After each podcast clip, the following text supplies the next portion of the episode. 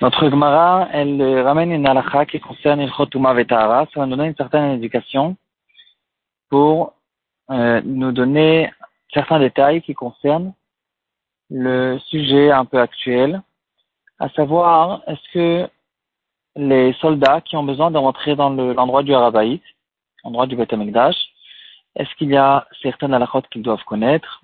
Qu'est-ce qu'il faut faire pour diminuer au maximum les problèmes de halakha qu'il y a. Donc, premièrement, on parle bien sûr d'un cas de piquoir nefesh. Pour que ce soit un cas de, pour qu'on soit sûr que ce soit, on parle ici d'un cas de piquoir nefesh, il faut bien sûr demander à un rave compétent, euh, qui sache nous donner les indications est-ce qu'il y a vraiment besoin de piquoir nefesh ou pas. Dans un cas de piquoir nefesh, alors de la même manière que toutes les, toutes les interdictions de la Torah sont repoussées, ici aussi, cette interdiction formelle qu'il y a de notre temps de rentrer au Arabaït, alors dans certains cas, on devra permettre aux soldats de rentrer à cet endroit-là pour euh, faire ce qu'il faut dans cette situation de Pekor Nefesh. On va voir une chouva de Rav euh, donc euh, Rav Bention Abashaoul. Ça se trouve dans Chelek Gimel de ces chouvot, dans la page Resh Aïnchet. Il essaie de développer ce sujet. Il commence d'abord par le sujet de base.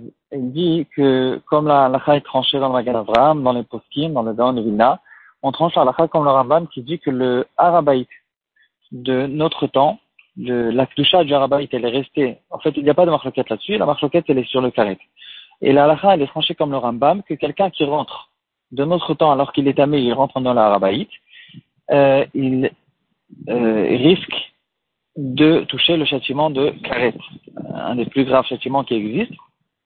Et donc, bien sûr qu'on fait très très attention de ne pas rentrer dans tout l'endroit du Rabaït parce qu'on ne sait pas exactement quels sont les endroits où on rentre dans le problème de Karet et quels sont les endroits où c'est encore possible euh, pour les Tumé et En fait, de notre temps, il peut y avoir deux problèmes de Touma. Il y a le problème qu'on a tous, puisqu'on n'a pas la vache rousse, on n'a pas la possibilité de se rendre théorime de Touma Atmet, donc on a tous ce problème de Tumé et Mis à part ça, il y a une autre sorte de Touma qu'on peut se rendre Taor, c'est la Touma de Baal quelqu'un qui a un écoulement pur.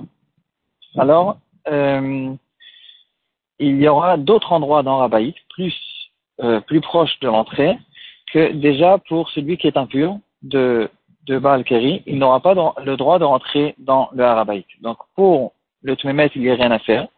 C'est pour ça qu'on a besoin d'avoir un cas de Nefesh. Et pour le Baal alors il faudra que ce soldat, il fasse tout pour se rendre Taor, et qu'il n'ait pas le problème de Balkiri. Alors, euh, il y a dans Balkiri, en fait, il y a deux sortes. Il y a Zav et Balkiri. Euh, Balkiri, c'est toute personne qui a eu un écoulement impur, même avec des relations. Zav, c'est plutôt une maladie. Quelqu'un qui a des écoulements un peu différents que la Mishnah elle va citer. Et cette personne-là, il a besoin d'avoir Shiva Nekim, comme on connaît aujourd'hui avec l'Amida. Euh, sept jours de propreté et c'est qu'après qu'il pourra se tremper au mikvé. De manière générale, on n'a pas besoin de craindre que quelqu'un les ave, parce que c'est, comme on a dit, c'est quelque chose qui, est anormal. Par contre, il faut qu'il se trempe dans le mikvé. Donc, il n'a pas besoin en fait de faire les sept euh, de propreté, mais quand même, il faut qu'il se trempe dans un mikvé qui est caché, d'après tout le monde, pas un mikvé de Maïm comme certains mikvés d'hommes. Il faut que ce soit un mikvé qui est caché même pour les femmes et euh, après qu'il s'est trempé dans le mikvé, il pourra rentrer. Donc ça, donc la première chose à faire, bien sûr, c'est de se tremper au mikvé. En faisant attention à toute la halachot de Khatisa et toute la halachot qu'on connaît dans le Khotnida. On ne fait pas de bracha sur ce mikvé. Et dans les poskim, ils essaient d'expliquer pourquoi.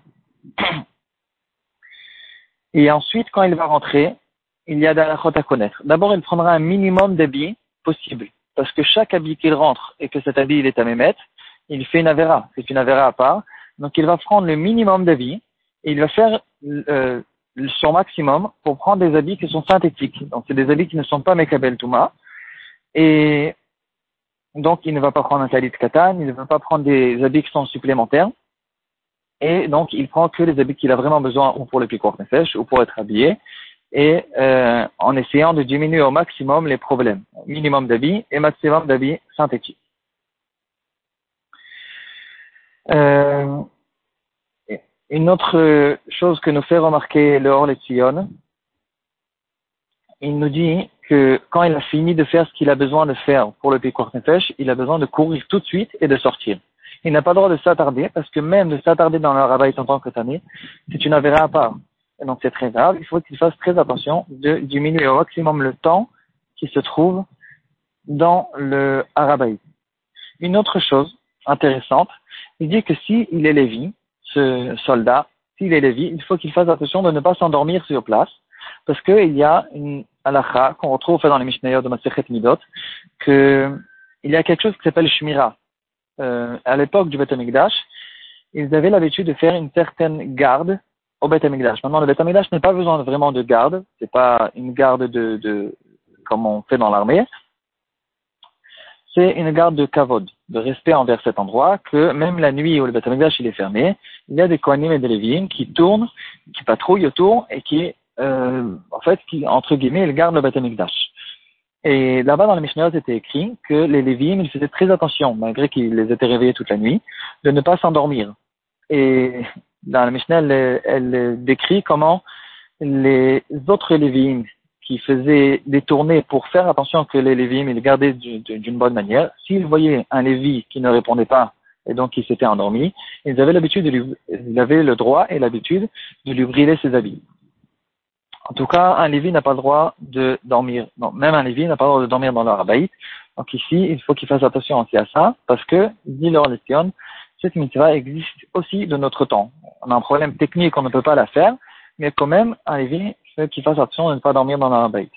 Et une dernière chose que nous dit euh, Rabbi Shaul, il faut qu'il se coupe les cheveux au maximum, qu'il se rase la, tête, parce qu'il y a une interdiction de rentrer dans le pour Aroche. C'est un manque de respect envers le.